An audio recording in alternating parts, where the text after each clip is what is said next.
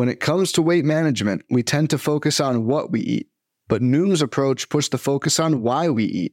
That's a game changer.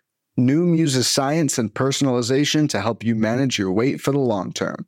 Their psychology based approach helps build better habits and behaviors that are easier to maintain. The best part? You decide how Noom fits into your life, not the other way around. Sign up for your trial today at Noom.com. That's N-O-O-M dot com to sign up today. Before we get started with this episode of Benched with Bubba, I want to talk about rotoballer.com. If you guys know me by now, you've listened long enough, you know I have my written content for DFS and other season long fantasy products over at rotoballer.com. And if you're still grinding along in the NFL streets, season long playoffs, DFS for the NFL, don't wait any longer. Go to rotoballer.com, get the NFL Premium Pass. Are you ready to dominate your season long in DFS leagues? Rotoballer's NFL Premium Pass includes lineup tools, projections, and DFS cheat sheets for all formats. Get access to exclusive articles, DFS tools, lineup optimizers, and premium Slack chat rooms. I do the weekly DFS cash game values, even and then this Saturday, even doing some uh, extra previews for the the week's DFS slates. Come check all that out and join in on the winning and take 50% off any premium pass, not just football. If you want basketball, baseball's coming up, all that good stuff. 50% off any premium pass. Use my my promo code BUBBA, B U B B A, for another 10% off. So you get 60% off a premium pass. It's that simple. So get in, get ready, finish the NFL season in a strong, strong way with rotoballer.com, NFL Premium Pass. Already at 50% off now. Use promo code BUBBA, B U B B A, for another 10% off when you purchase. Just visit rotoballer.com backslash radio, sign up today, and start rotoballing like a boss.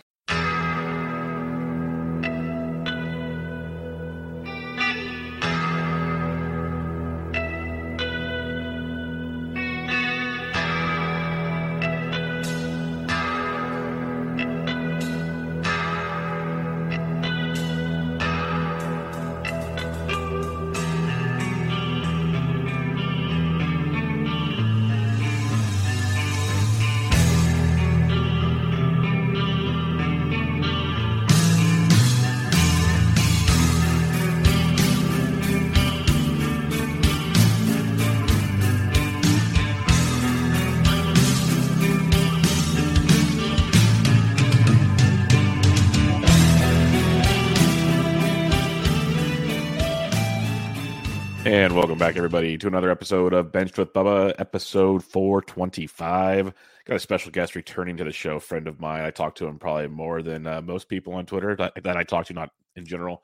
Uh, the text message threads are always very entertaining. Got to meet this wonderful individual in uh, First Pitch, Arizona, where I gave him as much crap as he could handle, and he took it like a champ because that's what he does.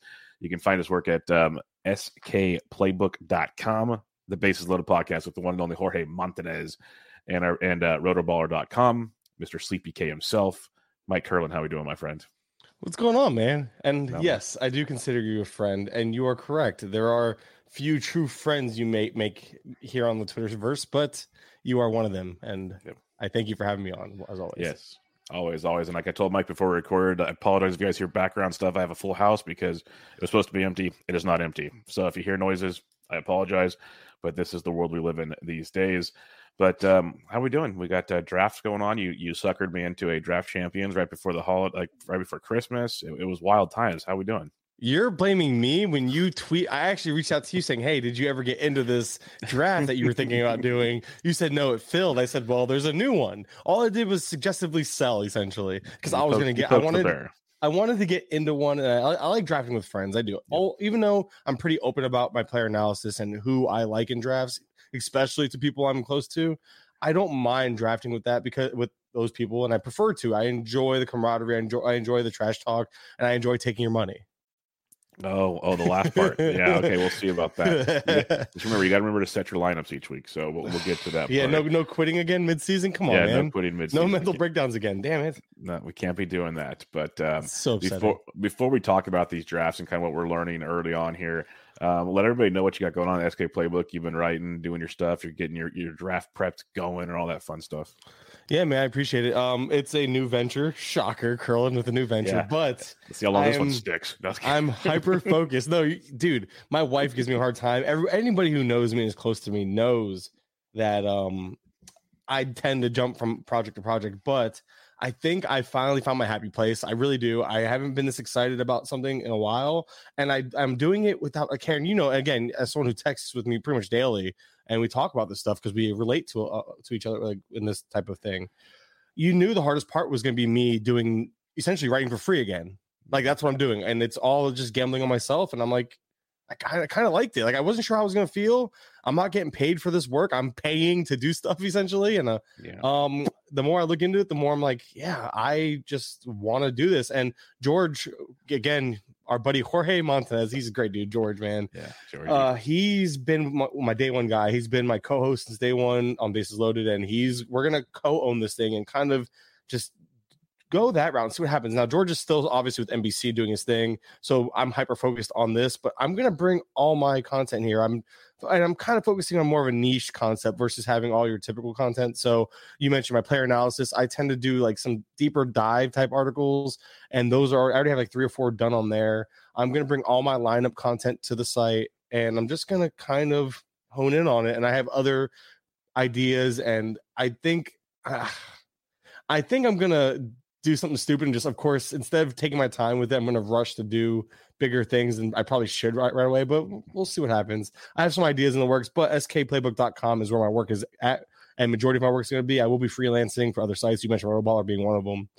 But um yeah that's pretty much all things sleepy k. All things mike kurland are, are going to be all things sk playbook essentially and he's also got the SP Streamer uh, draft guide coming out. Man. uh, so soon. don't don't plug mike's work or stuff stop it Well, he it's already, enough- it's already been plugged on other other podcasting forums. Yes, so okay. he gets well. It's because Simeone is his own walking brand. He's a great dude. I, I can't knock him, but man, do I like to give him a hard time. Yep. It's fun. It's just fun because he is too nice. So it's fun to, to, to, poke him a little bit and see. and he's genuinely nice. Like I'm not just like I'm I'm the jerk. yeah, that, that's that that's your foray. So it That's works an pretty well understatement. for you. Uh, but yeah, go check out skplaybook.com. Uh, Mike always has great stuff. That's one thing I give him a hard time at when he does a project and stops. I'm like, dude, this stuff's good. What are you doing? But it's it's his passion. So if he's found his wheelhouse, I would definitely check it out, guys, because it'll be good. And obviously the lineup stuff we all love as the season goes along. Um, let's talk early drafts. We've uh, been going. We did the FPAS draft. Um, like you said before the show, we were talking. I haven't even looked at it because I'm scared to look at it because it's just like so much has changed since then. That was we all went in there. We were in the lobby of the hotel printing out just any list we could find beforehand because we had no idea. We just wanted a player pool in front of us. It was just a total let's throw stuff at the wall and see what sticks. But um, now we're now we're cranking up. We're actually putting dollars behind this. We're we've been doing research. We're almost into the 2022 actual year and slash season. So, what are some of the the early things you're you're seeing that stand out to you that you see maybe sticking or something? Man, um, there Like, are are you relievers early? You think that's going to Yeah. stay? that's the one that's I, I mean if it's already here i don't see it falling off now maybe if we do get some a few more names like okay you they say hey giles is the guy or hey Steckenrider is the guy or you know once we like we're already seeing player but the thing is those those players will just get pushed up instead of the pool falling because we're seeing guys like um oh man dodgers why am i trying Jansen, no that's the thing Treinen, Blake Treinen. blake treinen's moving up because jansen isn't signed and he's been rumored Yeah, to miami and Georgie's. Georgie's been moving him up. yes, because and I talked to him definitely all the time, and he's definitely in on them now. Because Mhm. I think he, where I think the writing's on the wall that he might actually be leaving, even though we all assumed he'd be going back. So, and for some reason, I still mess up Treinen and Trevino. That's where I, I, I for some reason in my head, I get that mix up going. But anyway, that's why I was like, "What's his name?" Like I know him, I know it, but anyway, I digress. But so as we see players possibly gain more sure roles, we're seeing them move up in ADP, and there is a it's getting to a point now where it's like I tried something new this draft. I don't really like how I how it turned out. I took two early closers actually. I took Pressly and then Kimbrel, who isn't guaranteed a closing spot actually. So like he's a closer in all like in, in everyone's mind, but realistically, I, I could have just burned a spot. But um in theory, I took two early closers and I realized I don't like that. But I had to try it to know that because I've seen it. I've seen people do it. And I liked how their pitching staffs have worked out but I don't like how mine did because I feel like I'm missing that true SP3. And I feel like, or even SP2, because McClanahan is my SP2 in this league. And you can argue he should be a three because there is unknowns there. And there's a, like, I have Corbin Burnes as my ace. So it's, there's some safety there, but then there goes all the other safety. I wanted Stroman the round he went, of course. Cubby Knowles took him, took him, but stole him, took him, stole slash took him, and that hurt me because I know you and I both love Stroman, and Stroman was supposed to be that like that innings eater, like like just plug and play, and I didn't get that. So um, this this build has been a little more challenging, but ultimately I felt the need to try it because I'm seeing how relief pitchers are moving up the board, and I also wanted to put stress on others, like oh, because there was teams with like no relief pitchers yet. Yeah, yeah, I'm with you, and I'm because, on the clock. Yeah, the draft is moving right along here around like 31 or 32, but um, it's it's tough while you make your pick here. Um, I've been like doing the NFBC 50s, the 12 teams. I've been kind of looking at getting closers early and everything. I think it's more important a 12 team for one and two. It's um there's it's easier to kind of backfill your roster. Where a 15, it's tricky. So it's like you either have to take it early, but you're skipping on some potential starting pieces that you need because we're in round 31 right now and it's it's barren. It's we're we're already and we got 20 more rounds to go. So it's it, it's rough. But like what I did this time is I'm like okay, I'm not gonna go crazy closers but I got Edwin Diaz in the fourth, and I didn't get another closer, potential closer, till like way way later, and I don't love it, but it allowed me to fill things elsewhere. It, it's that's the beauty of doing these early drafts. The one thing I'll say, we can go back to the DC format if we want. I think when we get more into the redraft mode, you won't see this as crazy. Like you might see the yeah. Hendriks and the haters go early, but I don't think you're going to go see full craziness because you can pick guys up in fab. That's why this DC method, it's like you have to get them because there is no fab. This is your team you're rolling yeah. with, and you have to pray you get saves. Yes, and that's important to remember because not everybody plays 15 team leagues. Not everybody plays draft and hold. That's just what we're playing. And this, but the thing is, is these drafts, or a lot of us are playing early, and a lot of us in the industry are getting in on. So the industry as a whole kind of dictates ADP on every site. And you're going to see closers high on every site, even in 10 team, 12 team, uh, points, roto. Like you're going to see that, and it's going to be skewed. You have to, and that always goes back to knowing your knowing your league, knowing your rules, knowing all that stuff. So that way you can adapt and let people take closers early, say in a points league if they're ranked high, and take advantage of like falling talent, stuff like that. You just got to know that. So hopefully that's what we're here to guide you with. But we are talking about what we are doing right now and seeing right now because this is all the data we have. Just want to yeah. drive that home. And there's been one OC drafted so far. There was five closers in the top 50 picks. I think there was like there 10 in the top 100. so they went early. I just I have a hunch that'll change as we get closer to March. Like you said, more openings might look secure. There might be some more situations like that because I, I agree. Giles slash Steckenrider is an interesting one. Uh, there's a couple other little spots here and they're like when we started drafting in FPAS, Mark Melancon was nothing. Now he's the closer in Arizona, so he moved up mm-hmm. boards like crazy. Like there's little things like that that are definitely going to take place as we keep running along here. Um, positional scarcity is one, I guess you could say. Relief pitchers could be a scarce position, all things considered. Um, everyone loves to talk third base, and we're going to get to a player later that you tweeted about, and I've actually almost finished an article, kind of in my brain. Right, like my my profiles are nothing like Kurland's. He's way deeper and more in depth than mine, but mine is like my brain working through things. Mm-hmm. And mm-hmm. his name is Josh Donaldson, but we'll talk about him later about why he's kind of underappreciated. But the third base position, like I say, it's it's actually it's very top heavy, but there is depth to it if you're willing to go through the murky waters, is the way I see it. so are you one that wants to get one early and not avoid or not deal with the murkiness? Or are you good just kind of waiting and rolling the dice on a Donaldson or an Eduardo Escobar or something like that?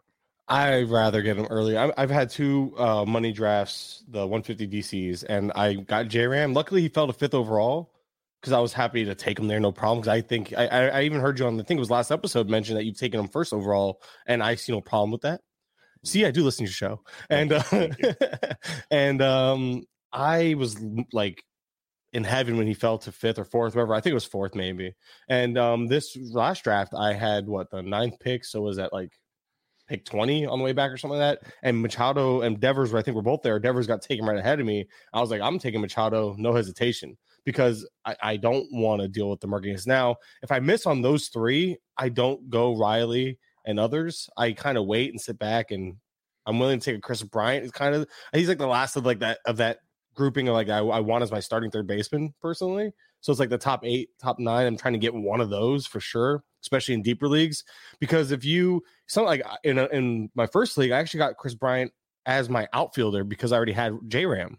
Mm-hmm. So I made the pool even, and that's the thing. People are not just taking one; people are taking two of these guys. Oh, they're hoarding.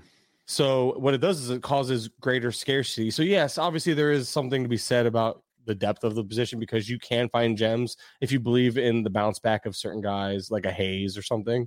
But in terms of just safe players, it's very minimal, and I'd rather avoid going fishing in the murky water and like you never know what you're gonna get. How many times have you seen something on YouTube? You go fishing in murky water, you pull up a bicycle frame. Like you want that? You really want? Is that really what you want to go fishing for? No, you know, especially especially a guy my size, we don't need a bicycle frame. It won't, it won't work out very well.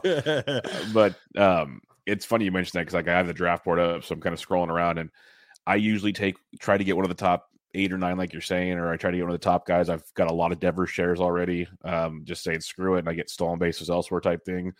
But looking at the draft we did, and this is like I'm not joking when I tweet out like this is a crazy draft.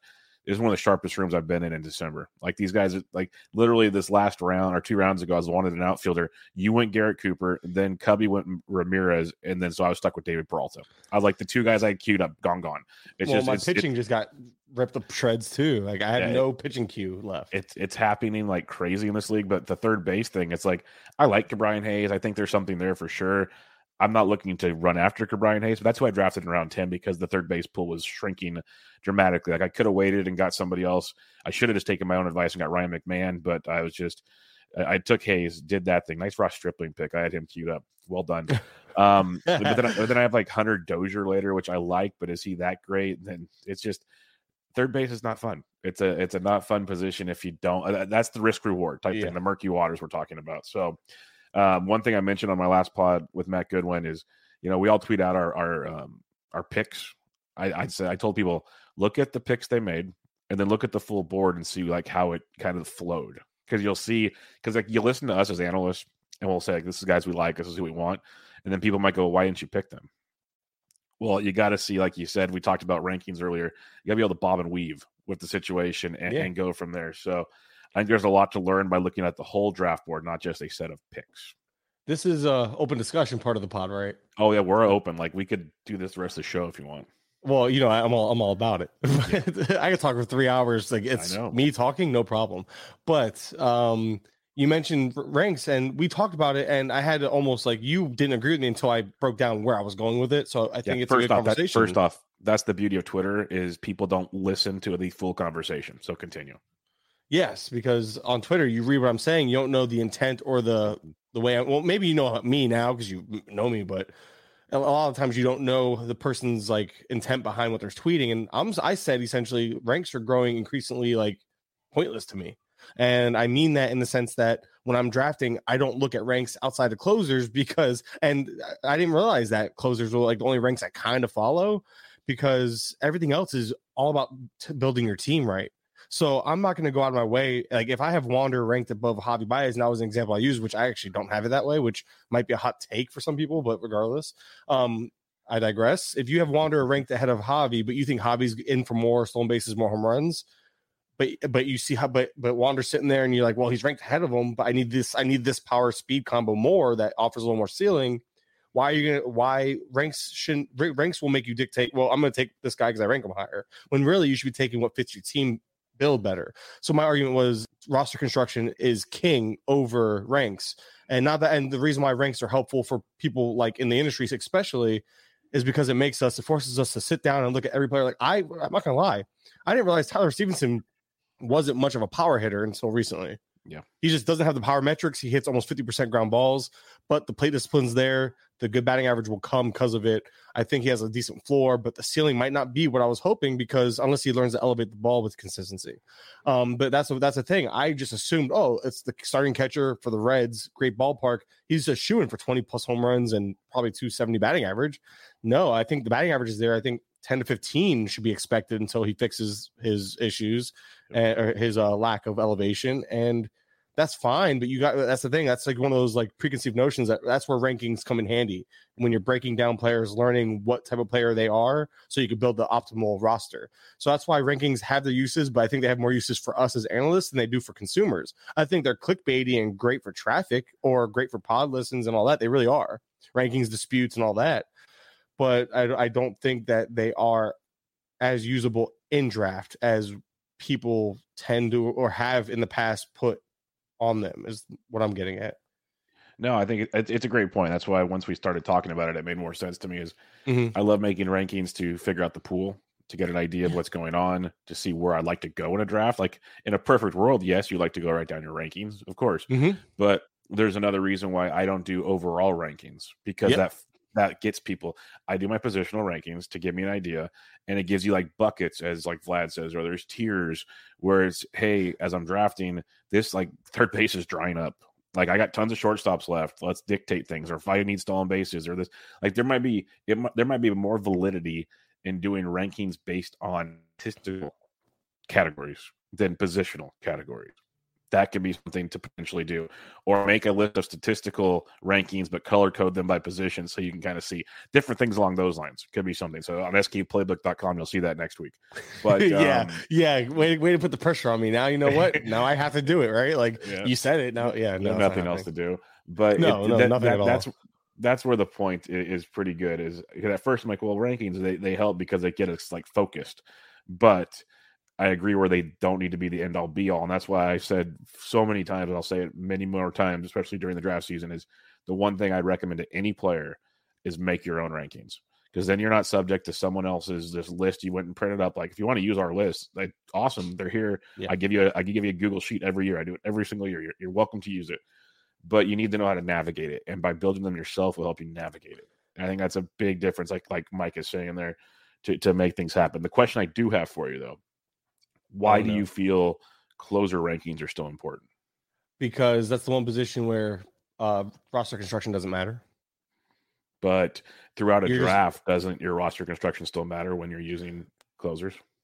Yes, but it's um I'm but if I want to closer in the fifth round, I look at my ranks and take the best available. I don't need to pick. Well, Class Fair A enough, has more okay. Ks versus Fair enough. Iglesias. I'm just literally I'm looking at a list, and this is again one of the few times where Dave brought this up in, the, in our thing, and I was like, you know what, Dave, I agree with you. Normally, I argue with Dave.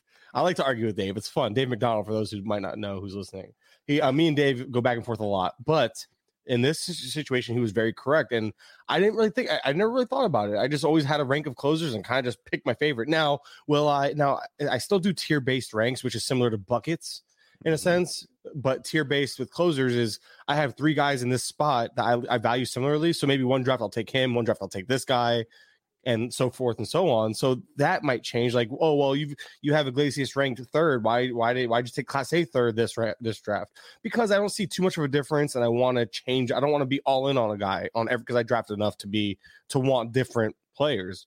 And so that's like that's where you'll see, like you mentioned, people will look at your board. Well, you're all in on this guy. You said you're all in, but you didn't draft him.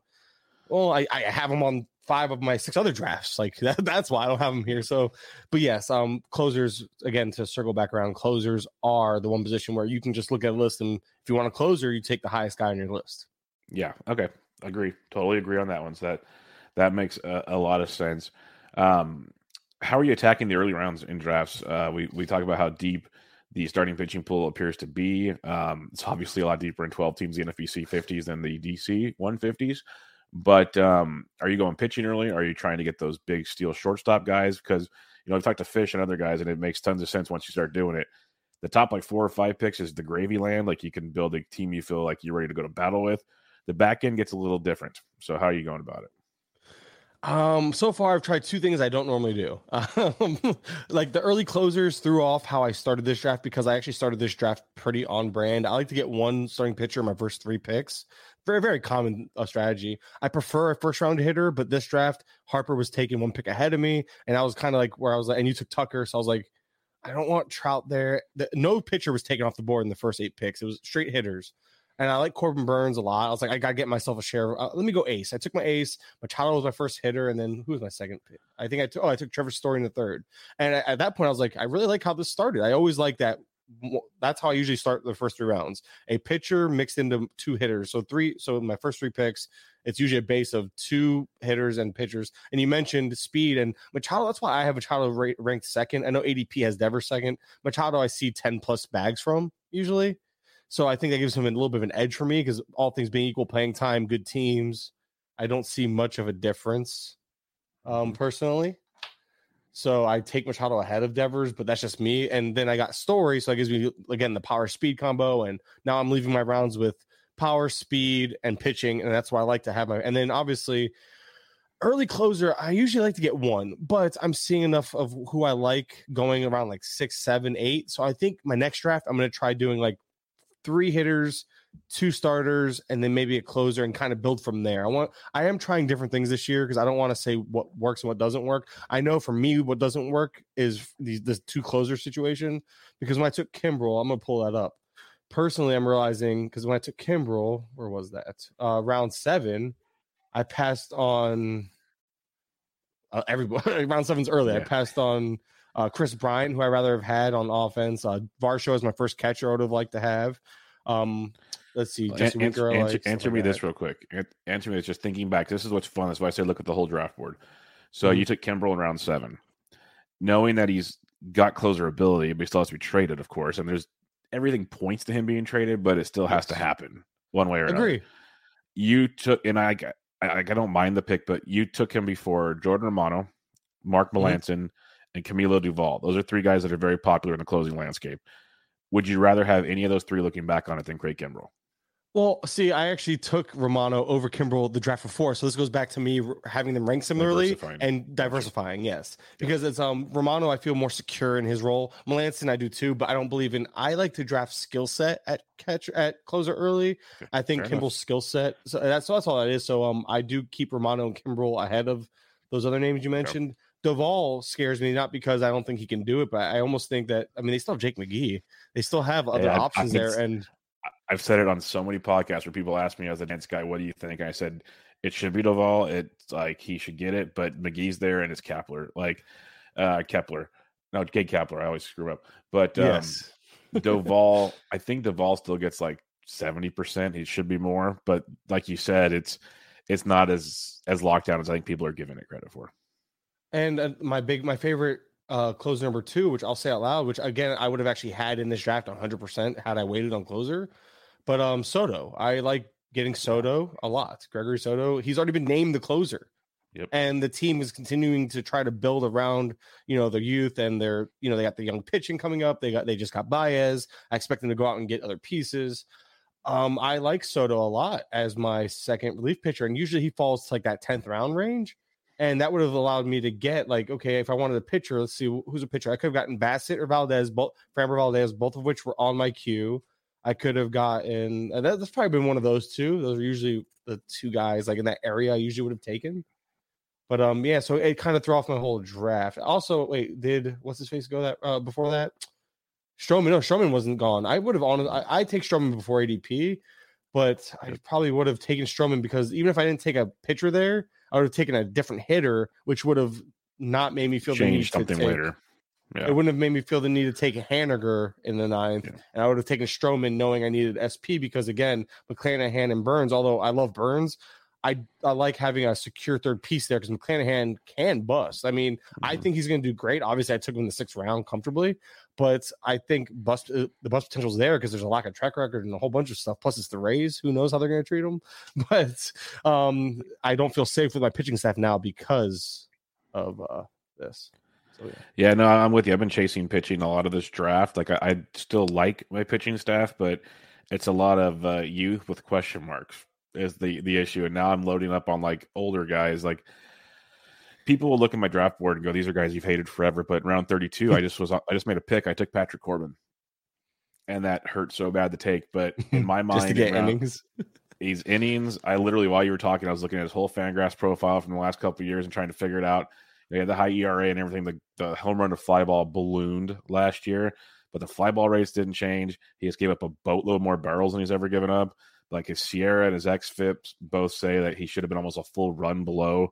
Um, I'm not the pitching guru, so many are. That's like the thing I'm trying to learn more than anything. But just looking at all the outlying stats, like the the normal stuff, the ground balls, the fly balls, the hard hits, all this was normal. The barrels were higher. The home run to fly ball was higher. It's like if you just have like a minor tweak, he can at least be a serviceable arm. I don't think he's going to be a Cy Young arm, but it could be serviceable. He could be broken. I don't know.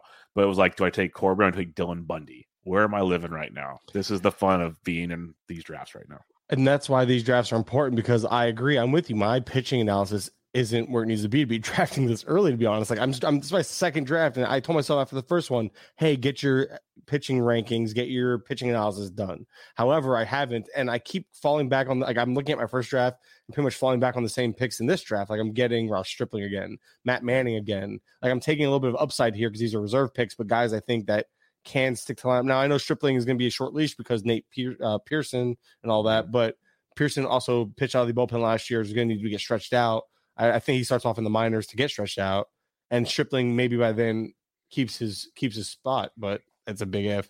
Now, realistically, if Nate Pearson falls again, maybe I'll take him just to kind of like, okay, I'm securing that Jay's fifth rotation spot type of thing. Mhm. But otherwise, um, that's if he falls. Now that I told you what I want to do, and you drive, you pick before Yeah. me again. I promise I um, will not take him with my next pick. Now, if it's two picks from now, you might be in trouble. You've had, you've been warned. I'll be nice and not take him with my next pick. Oh, he, maybe falls. I mean, but realistically, um, th- but this draft again because of how I just I'm uh, you learn a lot by drafting early. Sometimes it can be quote unquote burning money. I don't think I've done that. I think I'll be competitive, but I'm not overly confident because of my lack of prep for those late rounds compared to where I will be even in a month from now, like maybe a couple weeks from now, even.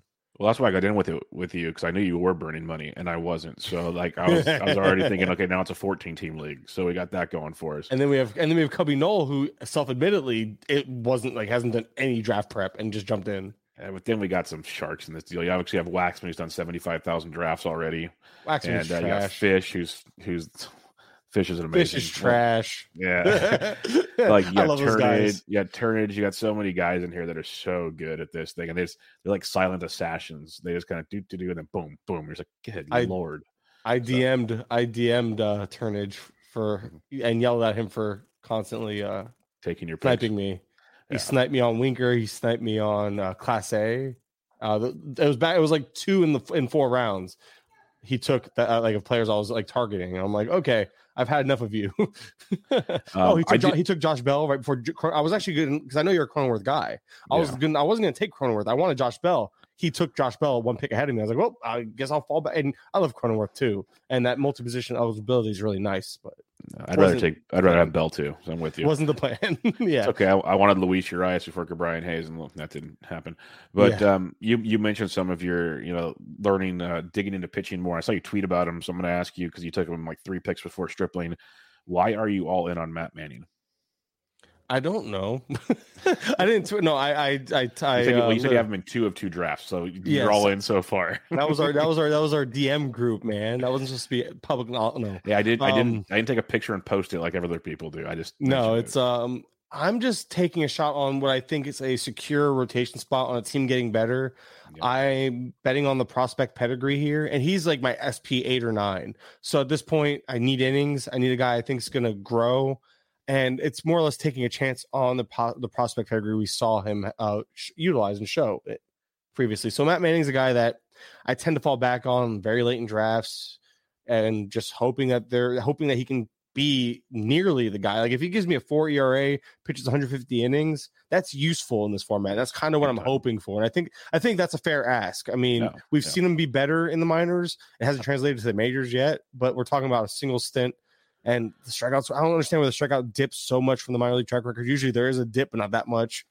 Um, I think a full off season of up with the team and kind of get well can't even say a full off season. We don't know what's going to happen. But True. assuming assuming a full off season, maybe he gets things together. I'm I'm just taking a chance there because if it's not him, it's like these are the names going around him for reference for people listening. So it's Matt Manning or Michael Wacha. I don't. I mean, I get. I guess Wacha's maybe safer in this spot. I don't yeah, but know. inning, Uh, inning, innings are a massive question mark. Zach Thompson, which I understand innings are there, but I don't think the ceiling. I think there's less of a ceiling. I know Zach Thompson was a darling of the Marlins for a few games last year, Yeah. but realistically, he was like a non-prospect. Uh, Mad Bum was probably a better pick. He went before Manning, but Mad Bum. I was, if I you was want hoping Mad innings- Bum would fall. You want to talk about an innings eater late in the draft? That's beautiful. That's that's really all he's giving you. But I think Manning, maybe if he doesn't give you the, inning- like, that's why I'm saying 150. I'm trying to be. I think that's a fair ask. Yep. And a four, like a low four SIERA, feels also like a fair ask. So, but he's more of a two start streamer or injury plug-in. But I mean, the guy right above him, I took just hoping for saves and Nelson Lamet because Lamet, Yeah. if he could be a closer, would be elite and would be He a would hell of a be. steal. He would be. I'm with you there. It's fun because looking at some of these names, it just really opens opens things up to to what could be. And like like uh, Mike said with with the Manning pick and a lot of these picks, like I said with Corbin and stuff, innings are huge. And the beautiful thing about this format is you just need depth because you're to have injuries. You're to have guys that you just have to fill in. And that's why you'll start seeing a bunch like Garrett Crochet was just taken. He's an elite reliever. Might not get you a ton of saves, he'll get you wins, good ratios. You can plug him in from time to time. So you have a, an arm out there, essentially. And that's where this format's so much more different than your your redraft. And obviously, when you're closer to the season, we'll focus more on your redraft stuff. But this is what we got right now. And that's why I go and take a guy like Patrick Corbin. We like Mad Bum. Are they elite? Are you going to play him in Coors Field? Heck no but there's going to be matchups. There's going to be two start weeks where you just want those innings to try to accumulate strikeouts, maybe sneak a win in there. Um, if you go back and look at some of the guys that have posted it, I know uh, Wood and some other guys have it. If you look at the numbers that helped win a draft champions, like a ERA and a WHIP compared to a redraft, they're way different because you are forced to use guys like Patrick Corbin, Madison Bumgarner, where in a redraft league you might never even think about rostering them, or you'll cut them the second they're bad. Like there's there's ways you can navigate. So that's why this discussion is interesting. Is it, and and what we're picking right now in our draft, the redraft's already done. So these guys are oh, going to be on the waiver wire. So they're not even an issue for you type situation. So that's what kind of it makes it much more uh, interesting at least. And this is one of those things where you listen to this conversation. If again, if you listen, if you play in shallower formats or even 15 teamers, but with a because I guess I, I guess this would be beyond the reserve picks at this point too, right? Round, yeah, it's only 30 rounds. I guess is yeah. It. So just, we're in round 32 right now. So yes, like these would be FAAB pickups. Um, this is these are guys that you think about at the end of your draft, or make sure you have them just have them on your watch list. I mean, yeah. we've seen Stripling be great, and yeah. he right especially, now, especially especially in a FAAB league for like three weeks, he's been awesome. Then he just dropped him again. It's beautiful. Yes, and that's why it's like I'm hoping to catch him on the right and I'm not making things, fun but... of you there. Like you giggled. I've drafted him into the, the yes. 50s. Like I like I'm on the same wavelength you are with him. It's just right now there's opportunity there, and we've seen Nate Pearson. And We I think we all love the idea of Nate Pearson, but right now he's just an idea. So until yeah. we see the idea of Nate Pearson be a thing, Ross Stripling has that fifth starter spot, assuming they don't go out and sign somebody else. I mean, there's still that. Like that Stripling could get, get relegated to a bullpen role, which we've seen him flourish in. So maybe he's just a guy, a middle reliever I throw into my like healthy. I just want somebody who's going to be healthy. That because come the All Star break, when half my team's on the IL, I need Ross Stripling just to be healthy, no, be dude, be in the majors and be healthy. I've, I've told the story like uh, on on some shows with Toby last year in my my NFBC fifties and whatnot. I had a couple leagues where I had no first basemen the last three weeks, um, and I drafted three or four. Like injuries just go bananas. It's it's chaos. So it's it's big. Like it also it also makes you want to get multi position guys a little more than you might focus on it in other leagues. Do you like that's where Cronenworth is really good in this format because he's got so much eligibility. Where in a redraft you go you might want that Hoskins or that Bell to play first base where you don't think about playing Cronenworth at first base, but like in week twenty of the season, he might be playing first base for you. Yeah, and that's why Cronenworth was an easy choice there when Bell was taken because I wasn't necessarily avoiding Cronenworth. I just wanted Bell more because I wanted a first baseman but I've I found myself at now two for two with Anthony DeSclafani and Trey Mancini. He keeps falling, and if you look at what happened, he had a great first half, and I think just the the All Star break slash you know fatigue kicked in, and then the home run derby maybe that curse. He still hit like everything was the same except for he hit a lot less home runs in the second half. So I think Mancini can get back to being a thirty home run bat. Um, but honestly, I'm, I'm banking on 250 and 25 out of him, and he's going to be, be, be hitting in the middle of the order, possibly traded to a contender midseason. Um, I like him a lot. I keep get uh, that skill set has value in these formats, and you know he's going to play every day, likely DH. Um, I keep falling back on Mancini at first base, I've noticed, but Cronenworth going back to the multi position eligibility it allows me to plug and play because I have Mancini. I can put first base now, move Cronenworth around to corner infield, middle infield, second base. He's been a nice luxury because later in the draft, when I was eyeing Wilmer, Wilmer Flores, I did I decided I didn't have to take him because as long as Cronenworth can stay healthy. I know I put all my eggs in one basket here. I still have obviously picks to make that will help. I, have gone really deep at outfield stuff, but he allows me. Cronenworth allows that, and I think if you can get two of those guys, it's even better because now Cronenworth I can move him around. And if I had, if I get one more or had one more, I can plug that person into this position, and Cronenworth kind of becomes a util for the team too, while not yeah. crushing you anywhere. Yeah, and that's the beauty of it. Like. uh man, I'm just I just keep staring at this draft board, seeing guys I had targeted that these guys are taking. You stole just, Kolten Wong the round I was going to take him. I took Mancini because you took Kolten Wong, by the way. That's the thing is, and that goes back to what we are saying about the rankings in general. You have to be able to adapt. Like I, I have so many guys in my queue. It's just and it's silly. Some are just silly names, but like it helps my team build out. And then that guy's gone, and then that guy's gone. It's like you guys got to be kidding me right now with what you're doing here. Um, one thing I will mention, and I haven't seen it in obviously I like 12 team leagues. I talked about it with the guilds a couple weeks ago. I'll be playing in some OCs this year for the first time because I, I kind of I like the ability to be able to navigate a waiver wire where you're not like forced to take garbage just to fill a roster where a 15 team there's weeks where you're just like oh okay well he's gonna hit but is it worth it? type thing. But um and you but you just need the at bats where a 12 team it's fun. Um so the nfbc 50s i love. They're a cheaper cheaper platform for people that to get their feet wet in the system the whole deal um the catcher pool there obviously in 12 team compared to 15 is you can get three or four guys pretty easily you can wait and get too too late type deal they flew in this draft. Have you noticed that as in your other 15s? Like this is, I guess I have two, but I usually have three or so by now, and I just don't want to force my hand anymore because it's ugly. Um, I mean, I don't know if you've looked at my catcher too. I just took them, and that's, that's that shows you how bad it was. Um, I kept procrastinating. Yeah. Jonah Heim is my uh, catcher number two, which is terrible. He should be no, he should never be someone's number two catcher. No, and here I am. that's the problem. Um, that's what happens when you wait on catcher. Like I'm probably higher on Travis d'Arnaud than a lot after looking into him. I think he's gonna be more, especially if the, I'm banking on the DH in the NL. So with him, that's probably why I'm a little higher because I saw how heavily he was utilized. Now I know they have Marcell Ozuna over there in, in Atlanta and other options for the DH, which they utilized Marcell Ozuna in the DH in 2020. That team is very similar from 2020 to 2022, by the way. With or without Freeman, you can plug and play whoever's going to be there. But um, they utilized Ozuna heavily, but when they weren't utilizing Ozuna, it was almost always d'Arnaud. And d'Arnaud had like eight starts as a DH, which kept him healthy all through 2020, which isn't a big sample size, but big enough. But it showed that they were able to keep him on his feet, which is more than what can be said pretty much every other year. So there is question marks there. But um, if the DH comes to the NL, I think it benefits not only Ozuna because he's going to likely be the DH most of the time, but I think d'Arnaud picks up his days off as the DH so they can keep their his bat in the lineup. So d'Arnaud's a guy I've become higher on because of this theory of mine, because they've shown this willing to do so. Even in interleague play, when he was healthy, he actually was utilized as a DH in one of those games last year in 2021. So again, they're showing their willingness to, to give him those DH at bats, which is big for d'Arnaud because that bat can be difference making at the catcher position. Yeah, no, that makes a lot of sense. And that leads me to one of my, my last topics in our little open discussion here is the in, in the NL is going to get a DH. I think that's just a given. If it doesn't, this is the worst collective bargaining agreement I've ever seen. Like this should happen for sure. Um, you wrote a, you wrote a column on skplaybook.com about your what you think the effect would be uh, with the NL DH, at least on catchers, because I, I agree where it will help some, but it's not going to help as many as I think people think. Type situation. That was my like whole they, thing. yeah, they think it's a given. So where do you think it lands to help out? Because some teams I think it's going to use it as a day off for so many guys. They don't have a guaranteed DH. Um.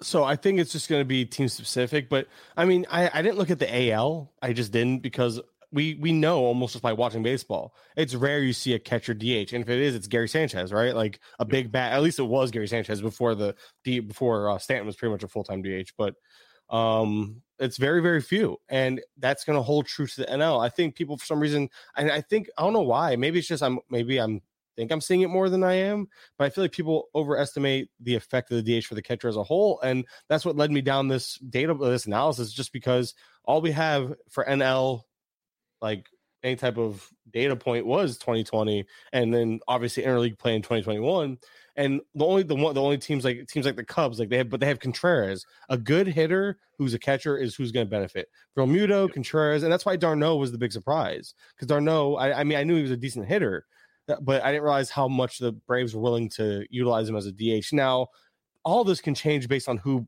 teams sign if if Nelson Cruz goes to the Braves or Soler goes back to the Braves and they have Soler and Ozuna bye bye those extra bats for d'Arnaud most likely. Because there's no way they want to put both of those guys in the field. Although I am wondering with Soler, and I think I swear I've heard this before with him, playing the field seems to make him better because look what happened when we went to NL and played the field. And I think he's one of those guys. I feel like I've heard that before with him. I'd have to go find the article. I, I can go check into it a little later as well because uh, another thing on the Josh Donaldson front, I'm terrified if he becomes a full time DH because if you look at his splits, at least just last year alone, he was horrible as a designated hitter. That's an interesting so, little uh, split. I wonder how he is at first career. Have you looked at the career? I did not see the career. I, I, just looked at 2021 splits last when I was doing my article, and uh, it just goes to show you because there's some players that have talked about it that it was always impressive oh, yeah. for like Ortiz and Frank Thomas because they could find a way to get in a rhythm. But you hear other players that get the random day at a DH, they just kind of sit there on the bench like, oh crap, I got a hit. Like where these other guys are in the tunnel, like hitting off a tee to stay loose and everything. It's a different mindset to be in the game that not all these guys have just yet. So it's a it's a different animal for sure. Let's take a quick break from tonight's episode of Benched with Bubba let me talk to you about Fantrax.com. and just 2022 and are about a week away, give or take. It's fancy baseball season. That's the bottom line, folks. You're listening to the podcast. You want to play some fancy baseball. We're doing a third base review, the most boring position. Well, catcher's most boring, but pretty darn close. But you know what isn't boring? like I said, fantrax.com, the most customizable site for fantasy baseball you can find on the market, especially if you're in the Dynasty Leagues, the deepest player pools you can find on the market. It's absolutely amazing. I've been playing at Fantrax for a few years now. I love it. Anything you want to do, any type of format, it's great. If you've never played on Fantrax, bring your league over. They'll take care of it. You'll be upgraded. Great stuff over there. Get to try all the tools Fantrax has to offer. It is absolutely amazing. If you're new to Fantrax, use uh, fantrax.com backslash Bubba to sign up over there. Get your account, get going, try some best balls, try some drafting holes, get in there. There's public leagues, there's private leagues, all kinds of stuff at fantrax.com. It is an absolute blast. Right now, I'm running my Beat Bubba uh, best ball leagues, draft and hold leagues. We're going to do many of these throughout the next month or so. So if you're interested, fill out the forms I tweet out. Come join us if you're new. Fantrax.com backslash Bubba. All kinds of great stuff there, but it gets better. It gets better. He's not a third baseman, he's a shortstop. But if you are new and you use fantrax.com backslash Bubba, Use promo code TATIS, T A T I S. You know why?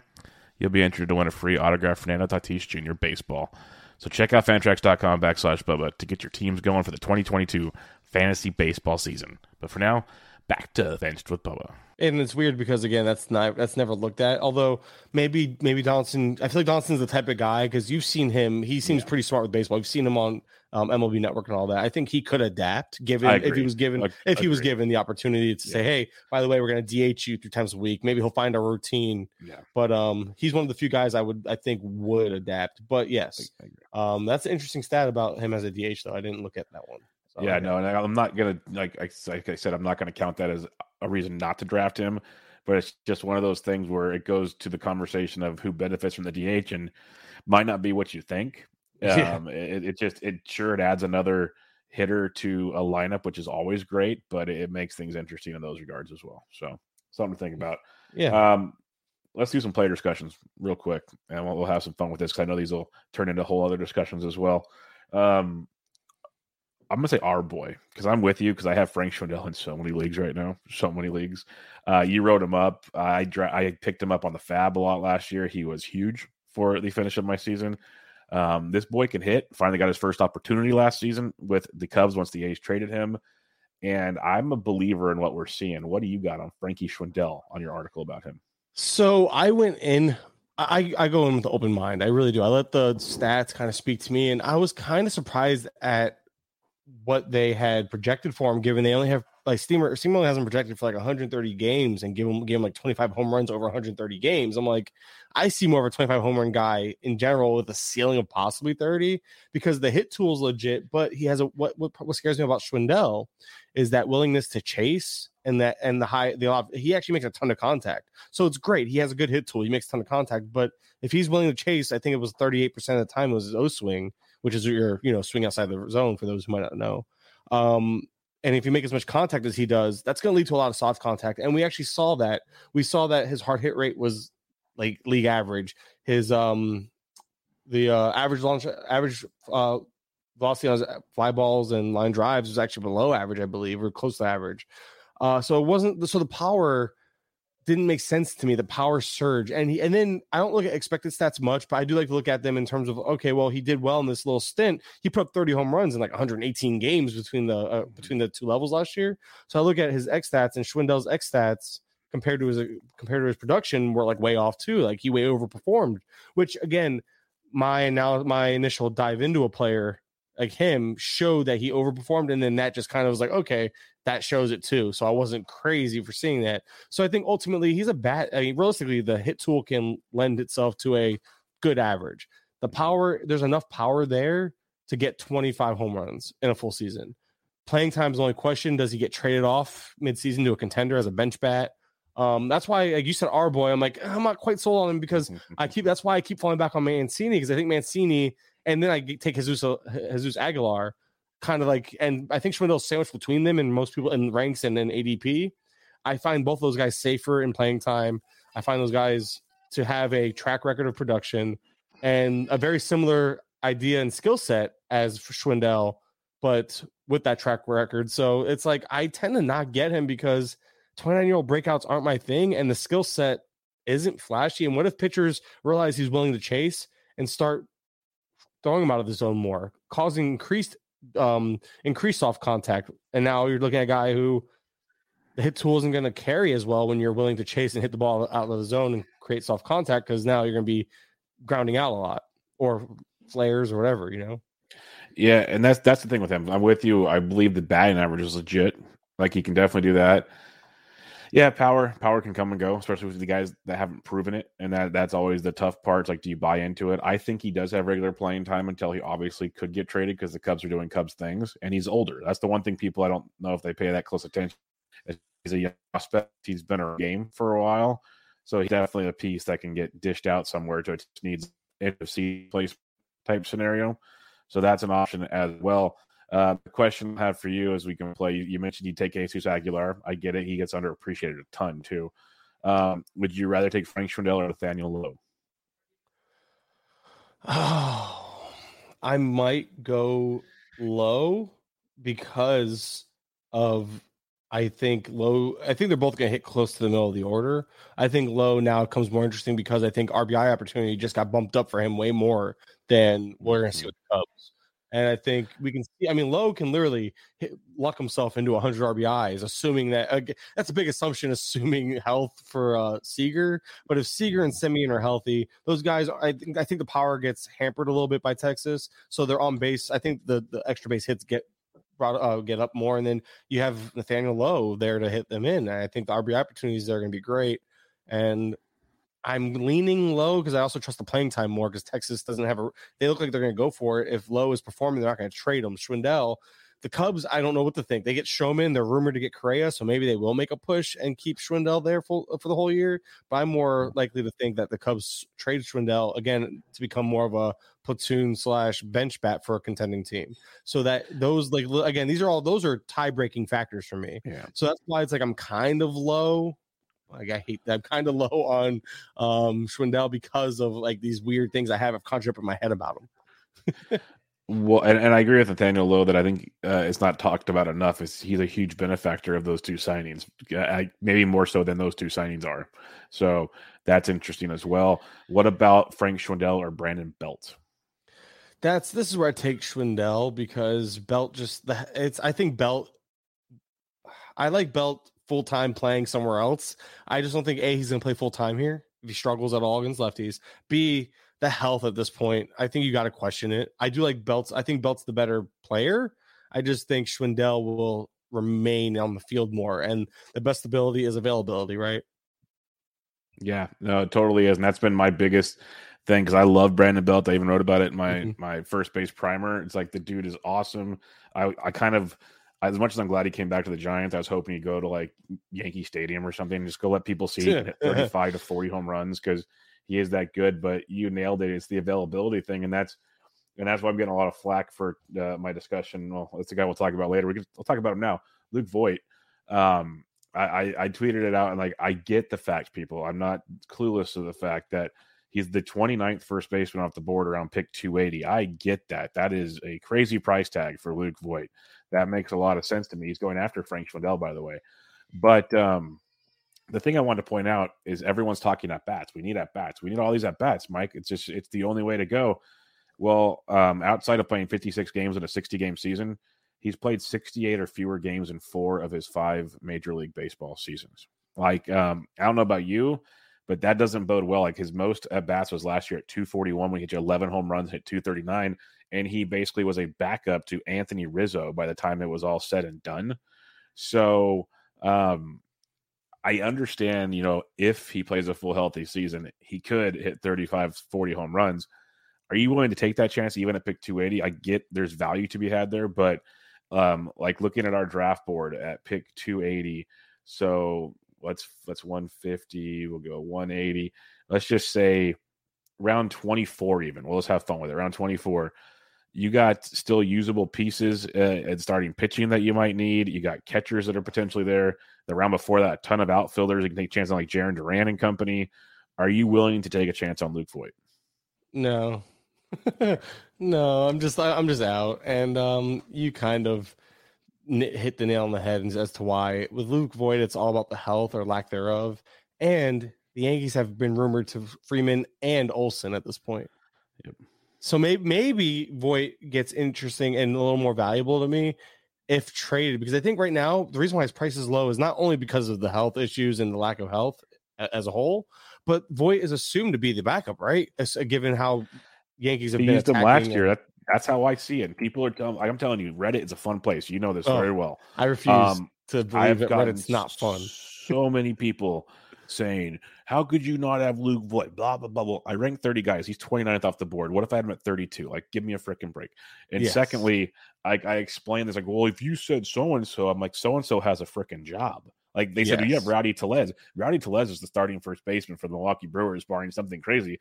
Where Luke Voit A doesn't play more than a third of the baseball season, and and two, like you said, I agree. I don't think he's the everyday guy for them. They proved that last year. So I, I think I think the Yankees realize how injury prone he is.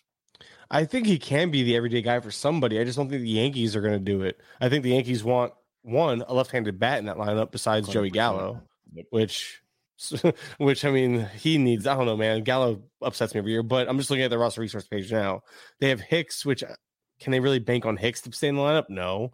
So that's not only is there injury prone issues up, up and down the lineup, but then they're left they lack left-handed bats, and if they get a Gallo, oh, sorry, Gallo, if they get a, uh, a Olson or a Freeman, it fits their first base need, gives them a lefty bat in the middle of the order.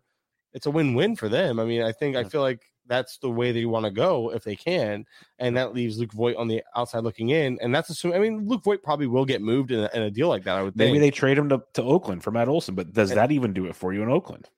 That makes him more appealing because at least there I They'll trust the him. playing time. Yeah. I trust him to play until he can, until he's off the field with an injury.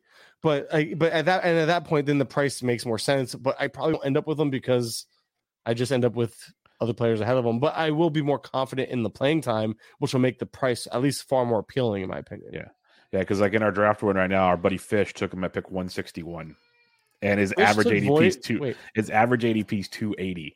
Fish. Fish Fish jumped him 120 picks. What are you doing, Fish? Why do you you know what? Thanks for the donation, buddy. well, because look at this. Let me find Voit again.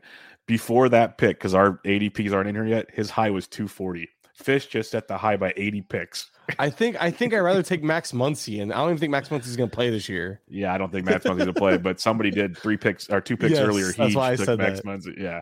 So, um, and I love Fish. He's a sharp, sharp I, dude. I so, but he I also he also jumped Lane Thomas, didn't he? Now yeah, I'm looking I'm, at it. I'm gonna have to ask him what his uh, viewpoint is there on Luke Voit. But you mentioned Lane Thomas. You just wrote up Lane Thomas. So what you got on Lane Thomas?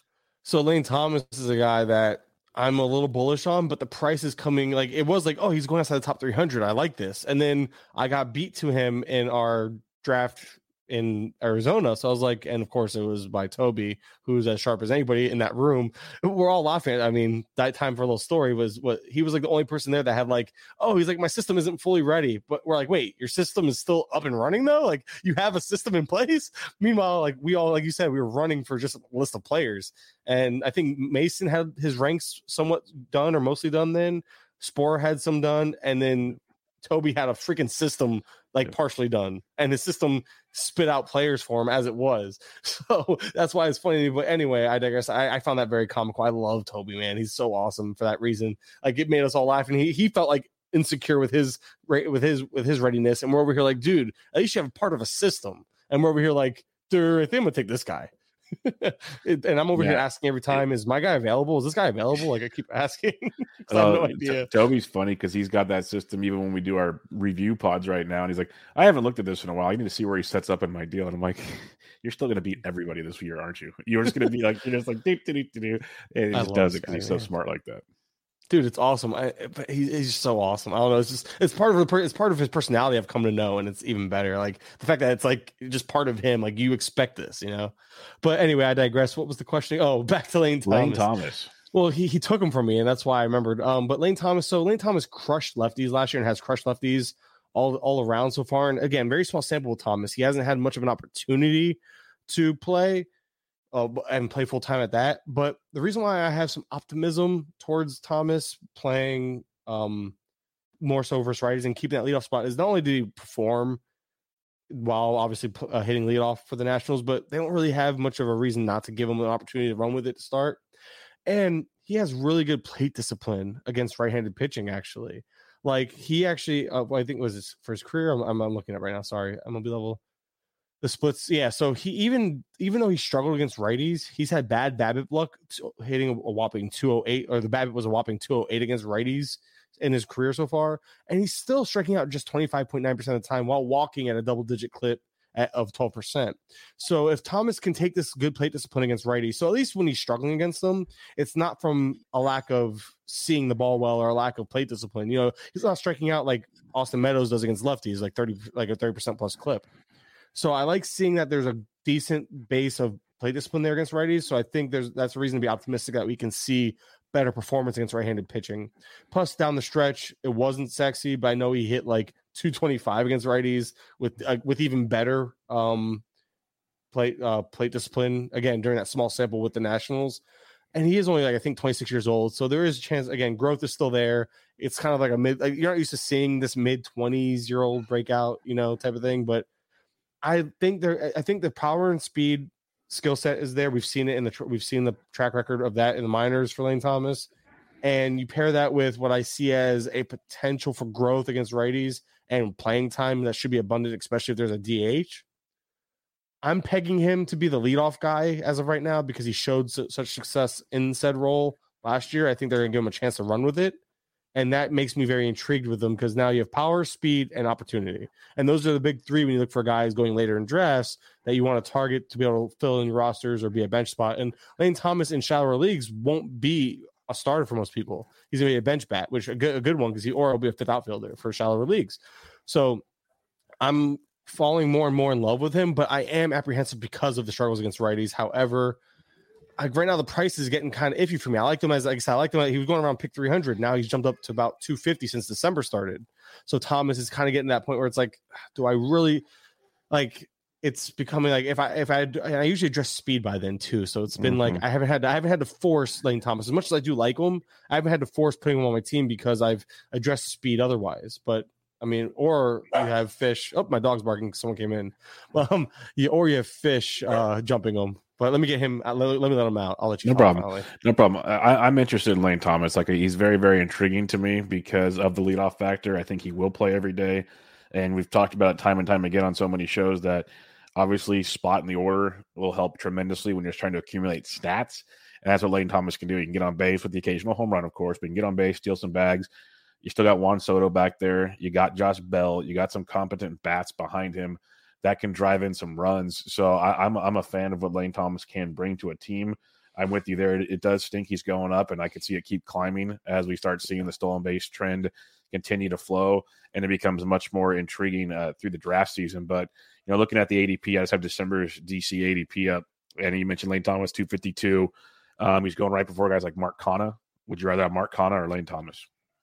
After hearing all the trends about Showalter not running much, yeah. I don't know if Canha's speed is going to be difference making enough for him to be running as much. So I think I'm going to start preferring, although it was Canha and Canha by a long, by a large margin, like prior to this Buck Showalter deal. Mm-hmm. Now I think it's a conversation to have, and I will give Lane Thomas the edge because I do believe, again, at that point you're targeting Canha, you're targeting him for speed. You're not targeting him yeah. for the power speed combo. I think I think Thomas is, is more of a sure thing, is all. Lane Thomas at 252 or Tommy Pham at 274? Give me Lane Thomas. I just don't trust Pham to stay healthy. like, um, yeah, how much is he going to run this year? Lane Thomas at 252 or Harrison Bader at 227? That one is intriguing. I'm gonna go, and I had this in my head. It's like I, I, I, sit there and think hard on this one. Actually, I have. I'm gonna say Bader, and it's and what sucks about that is um Bader isn't he's gonna hit the bottom of the order, so that's why it's I'm torn. But the glove is so good and elite that it's gonna keep him in the field no matter what. Yeah, no, I'm with you.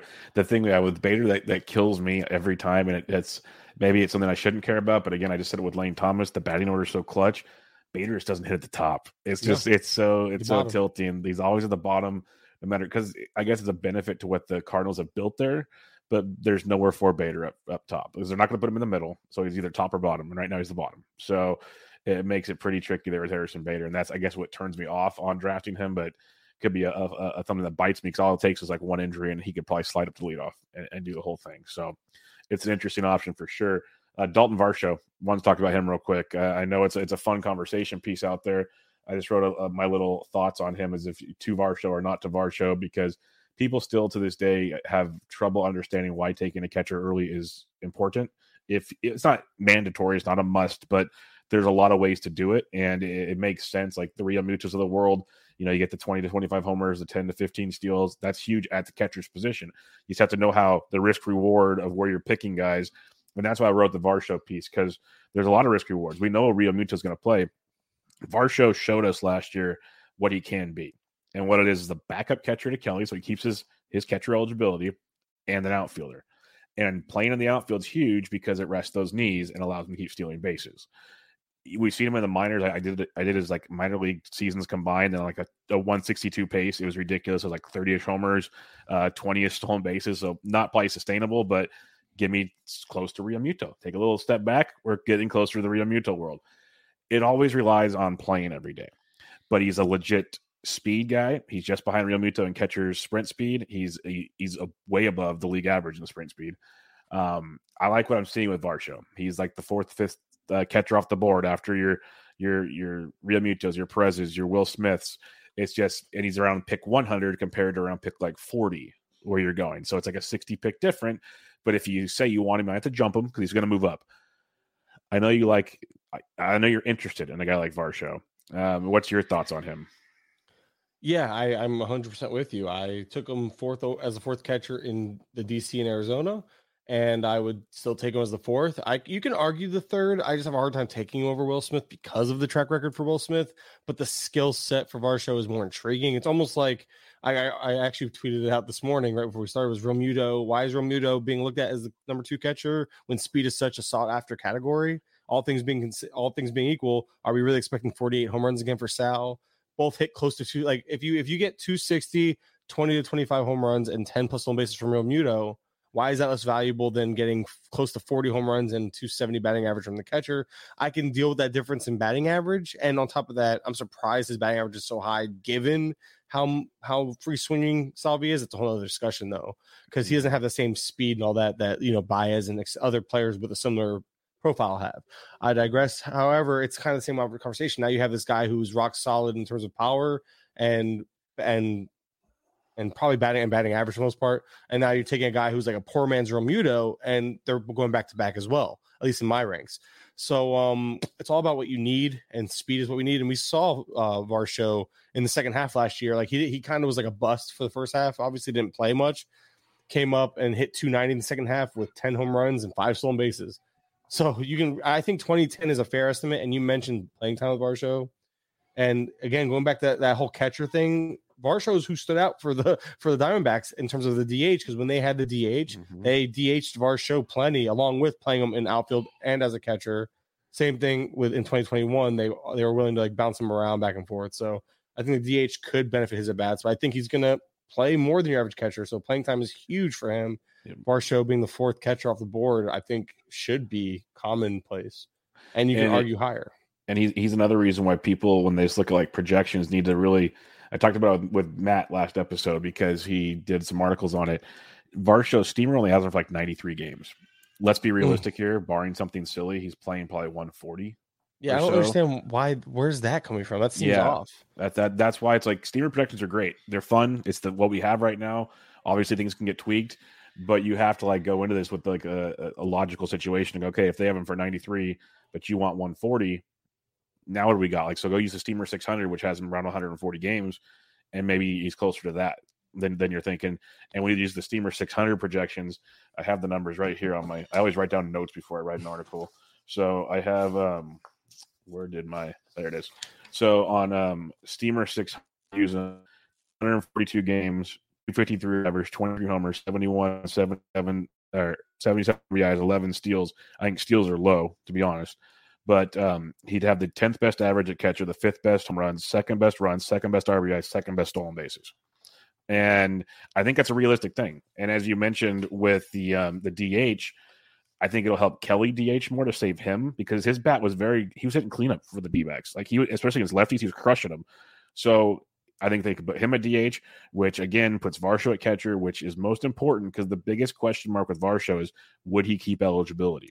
And because a lot of the questions I get with Varsho when I wrote my article was for Dynasty, would you keep him? I said I get it. It's tricky because if he loses catcher eligibility, now he's just another, he's another guy. He's he's just another guy. But as that catcher, it's tremendous. So I took him in my last NFBC 50 as a catcher. I think it's very intriguing. So um, I, am with you. But you said you take him over Grandal. Is it strictly because of the stolen bases? You're you're muted on me.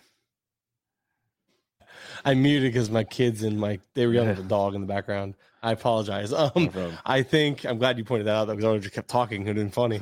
Um, Grandal the reason why I have him ahead of him is two things. I, I think Grandal is kind of a one trick pony. I mean, I know we saw that hot run at the end of the year where he hit like over 300 and all the home runs and all that. But I think realistically, outside of on base percentage leagues, he's like a 230 to 240 hitter. Mm-hmm. So I think the batting average floors for both of them are very similar. Like I can see Varsho hitting 240, but I think oh, it's yeah. gonna be better than that. But I think I, I again I don't like power over anybody who gives me 10 plus steal potential at the catcher position. It's just hard for me to take power when I usually address power. Otherwise, I'm big on Schwarber.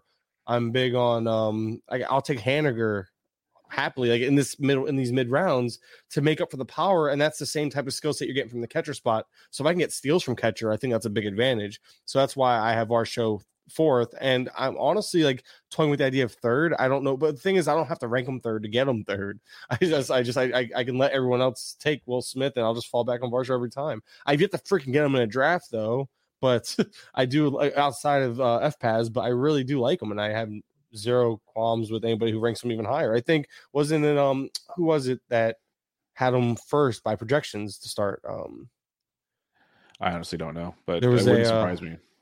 Okay, uh, damn it, it's gonna bother me because it's uh, it's a huge name. It's I can't believe I'm forgetting his name right now. It's not Phil Dussault. No, no, no, no. He he. I don't think Phil tells anybody anything. No, really. he doesn't. He, he will not. Is it uh, smart? Look, it yeah. worked out for him. Why? Why would he? Right? Exactly. Um, I'm with you. It's a million, but I can't think of it. It's going to drive me nuts. Um, well, it is a huge, think...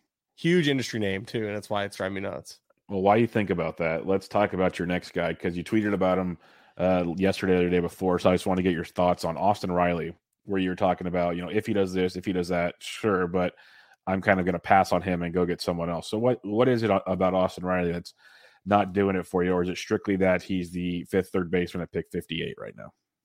Price. Yeah. Just price. I don't think he's the 300 hitter he was last year. I think last year could have very well been the career year, which is crazy to say about like a 23 or 24 year old guy. But we saw that with Harper, and I don't. This isn't a direct comp to Harper. We saw Harper peak, a valley, and then peak again last year. Now it's possible Riley has another big year like this, obviously but I just don't think it's very commonplace, even for a young guy to have this peak season and to keep repeating when he did essentially overperform most, like in for eh, for lack of a better term, in terms of like again the batting average and stuff. I don't see his. Like, I wouldn't be surprised if he hit. I think he's going to hit closer to seventy for the most part, and I just the skill set and that it's really about that skill set. In the fourth round or in the fifth round, even I'm looking for speed still, or I'm looking for starting pitching. I'm not looking for any. I'm not looking for a power bat with a good batting average. Like he had a 368 BABIP. Mm-hmm. Like that's not going to sustain for him. That's not his skill set. Now he has shown consistent improvement in his plate discipline. He doesn't steal bases though. He's and he's only only a 30 home run bat with an inflated BABIP. I don't. I just, I don't see it now. The BABIP will be a little higher if he can sustain these. The line drive rate has been elite for Riley for pretty much his whole career as a pro. And as long as he can sustain that elite line drive rate, it'll help the BABIP and help the batting average play up. But there's just, I think it's, I think the skill set, I think it's really just a skill set thing for me more than anything. Above average uh, swinging strike rate, above league average uh, O swing. So he shows willingness to chase and, and obviously swing and miss in the zone while making lower than league average contact rates. So I think there's regression. Like obviously regression is, already built into most people's minds, but that's why I mentioned it. Would anybody be surprised if Riley hit 255 after I just told you he's below league average in contact at while being above league average in swing and miss in the zone and uh, or yeah swing strike rate and uh, O swing. That that combination can lead to batting average issues. So if he hit 250 and had 30 plus home runs, that's pretty much Arenado. And I could just yep. wait and get Arenado. Like, not I do think Riley has the better ceiling at this point for batting average. That's why I understand he's ahead of him. I, I rank Riley ahead of Arenado too, but yeah. not two or three rounds ahead of him. No, I totally get that. Like looking at Arenado, the consistency he brings going that much later is, is quite intriguing. Like the appeal of Riley, it's I guess it's the whole I want to draft for the ceiling because I want to win an overall compared to the opposite type situation. It could be the conversation to have him play there, but I just wanted to, to talk it out instead of just seeing a Twitter uh, tweet about it because it is it is interesting. It's nothing against Riley per se; it's more the price point, which mm-hmm. uh, dictates a lot of our decisions when we're talking about these players. Uh, the last player I wanted to discuss, we've I've hinted at him a million times on the show, is Josh Donaldson because you opened my eye when you tweeted about him. So then I started digging in even more, and I got very intrigued by what I saw with Josh Donaldson because he's going. I, I mentioned it earlier. He is the um, twenty or nineteenth third baseman at pick two twenty three after Jeimer Candelario, right in front of Eugenio Suarez, Cavan Biggio. Uh, he's going well after like twenty five picks after Matt Chapman. And like, not that I don't like Matt Chapman, I get it, I really do. But Josh Donaldson hit 247 last year. Um, he's usually a 250 ish, to like high 250s into even 280, 290s at times. Um, the power is legit, only 26 home runs. Uh, I'll let you have the floor in a second, but things that stood out to me is everyone said he's injury prone. No, Luke Voit's injury prone. Josh Donaldson's played in 135 or more games in six of the last eight full seasons with at least 543 at bats, which is pretty good at that point in the draft. Um, he also has great OBP skills. The biggest things that stood out to me this past year a 268 BABIP, which is insane for Josh Donaldson. For a guy that hits the ball as hard as he does, barrels the ball as much as he does, uh, barrels per plate appearance, third best in baseball this past year. And I was tweeting Mike yesterday trying to get numbers on ground ball uh, exit velocities. Josh Donaldson was a 90.4 mile per hour exit velocity. If you just do the basis with no plate appearance recommendations, that's 20th in baseball. If you do it with 2,000 pitches, which is basically your regulars, your Vlad Guerreros, your Stantons, your Judges, the big boys, he was eighth in baseball. So he hits the ball hard. It's not that he was fluky. I ask you, are you buying back in on Josh Donaldson? Because between a, a drop in home run to fly ball and a ridiculous BABIP, I see no reason why he should not bounce back next year. Yeah, that's why I said he's a very intriguing corner infield position because I understand the risk is there, but the same risk was there for Justin Turner going earlier than him last year, and Justin Turner continues to go earlier than him. And I understand Turner has that floor of, of batting average. I don't think the power is as is as is as uh, elite. Obviously, we talked. You, you, mentioned it. So Donaldson's a guy that I have none of. I, I don't. I, I can't sit here and say, "Oh, I'm in on him" when I haven't gotten him but I don't think I'm out. Is the point? Like I'm willing to take him. I think where he went, I was eyeing him because we're ta- we're all talking about how bad third base is. Why are we going to eliminate yet another option at third base? Bingo, bingo. that's like, the whole. That's the whole point of this conversation. That's why it opened my eyes and. I'm sitting there going, we're, we're, we're knocking this dude because he's old and injury prone. Sure, he's old. He's 36. I get that. 12th MLB season. He's not injury prone compared to what people say. He he went on the IL once last year. That was early in the season. I remember it very very clearly double in his first at bat, pulled up lame with a hamstring. He battled injuries off and on, but he never missed more than like three or four games in a row at all. Like he was out there more often than not playing baseball. Now, is he better in daily leagues? Probably. More than likely, absolutely. That's probably not even much of an argument. But again, that's neither here nor there when again third base is bad like it's josh not like looking at adp because i have it pulled up as well he's you mentioned candelario EU eugenio suarez Cavan biggio jonathan villar these are guys that are going in that range, just just behind them or just ahead of them. Matt Chapman, uh, Eduardo Escobar. Are we sure Escobar is going to play every day in that in that offense? You think he is, but they have so many of those guys that they just plug and play. But regardless, um, I'm not sure Escobar is like other than health. It's like I think that's where you. I think I think Donaldson belongs closer to Escobar type of thing, and yet he's being passed on. Like he's, I just I have no interest in Suarez. I have no interest in Biggio. If I miss on third base early, like why not? Like there's worse ways to fall back. Yeah again i understand there's injury risk but you can first base being so deep you're getting donaldson as a backup third baseman slash corner infielder and you're more than likely to find a late round corner infielder that you could plug in if or when donaldson gets hurt in these deeper formats as well. So if you're as long as you draft donaldson as a backup third baseman slash corner infielder you can feel again I'm, i fall back i'm just going by example here. I got brian anderson really late and i think he's going to decent 250, 20 home run guy type of thing. Uh, Jesus Aguilar, I got him, another corner infielder late. These are guys that you can get to backfill for uh, for, for, for the corner infield spot for, in, for if or when Josh, Donaldson misses time, and there's still first baseman available well into the 30 round 30 areas that are going to be playing. Like right now, you I, I we I, I just you know I don't want to share names because we're literally both about to pick again next round. But you get my point. There are first basemen right now you can look at either in the minor leagues or even at the pro level that are going to get at bats and be able to cover any missed time that Donaldson gives you. So why are we harping on a guy that's going to miss time? so late eh, when you're able to get him where you're able to get him he's able to provide you a solid power skill set at a position that has no depth He's going to be able to provide you four categories, like pretty good too. at least three and a half I think he'll hit for average. Um, I think obviously I think the power back to 30 plus, barring a, a ca- catastrophic injury, because the home run to fly ball decrease was mind boggling. Like I know we said X stats aren't the end all be all, but I like looking at them just because when you see a BABIP being so crazy low, the XBA was like 268, so that's a 20 point shift. So say we get 255, that's good. Um, but the home runs, he should have hit 30 plus homers in like every ballpark. He got just, you know, some rough luck. It happens from time to time because none of his stuff changed. The directions he hits the ball, the ground ball fly balls, those are all pretty much in line. His line drives were off the roof uh, or off the chart. Like those were great. But like, and, and even his, his exit velocity, yeah, his plate great too.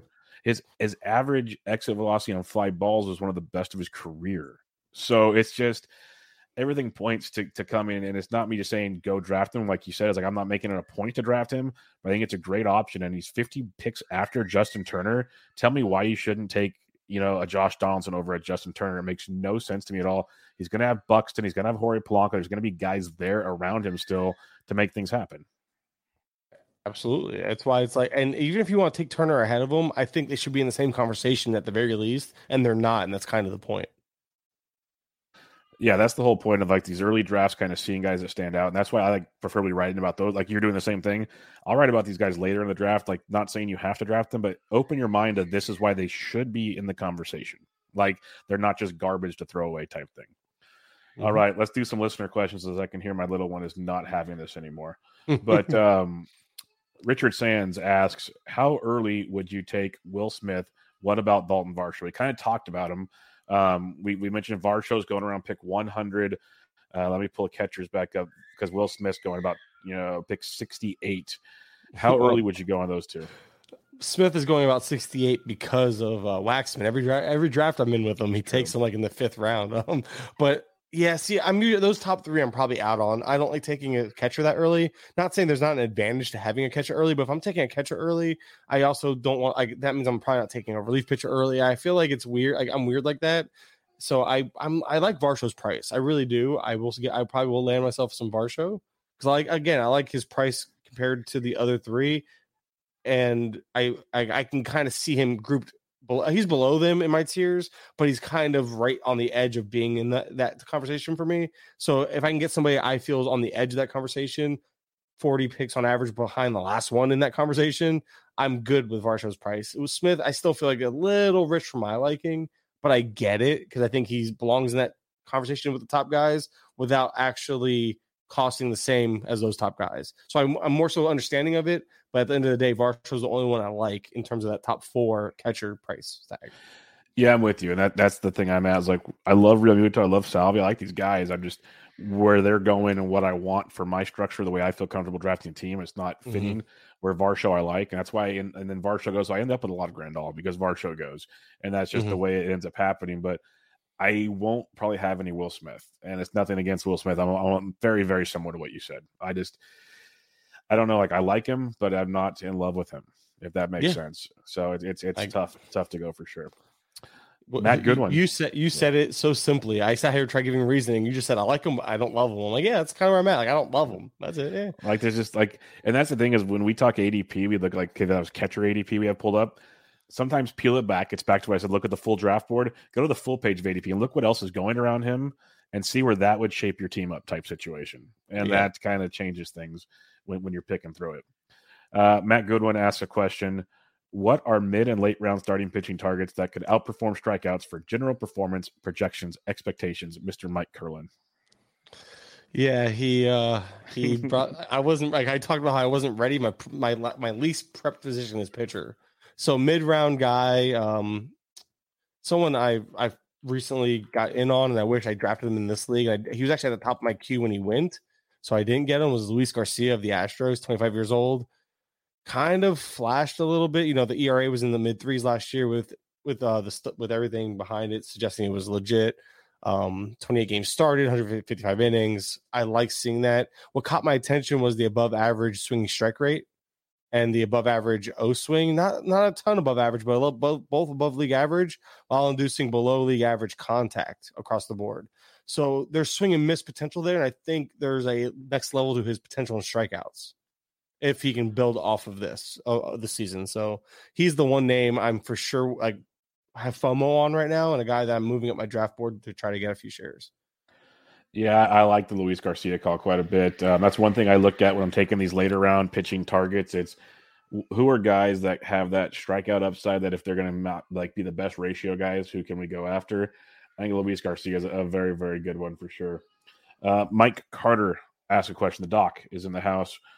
Who are a couple of off the radar hitter prospects you'll be looking at carefully this spring? You want me to answer? I, I got a couple. Go for it, and I'll, um, I'll follow up after you. Two quick ones. Uh, there's a few of them actually, but two of them I like a lot. Josh Lowe of the Rays, power, speed, played plenty in the upper levels last year. Should be up quick, uh, rather early, I would think, this year, if not break camp with the team. And that skill set is very intriguing. Better in OBP leagues, but overall, there's a power speed combination there, and he's going late in drafts. And another one going like outside the top four. I think he's like 380 something, uh, 387 since December 1st, I think it was. And then another one going outside the top like 500, which he's still available in our drafts. I'm all over Seth Beer again for like the third straight year. I'm sick of it. Like I've I've been chasing the Seth Beer dragon for three seasons now.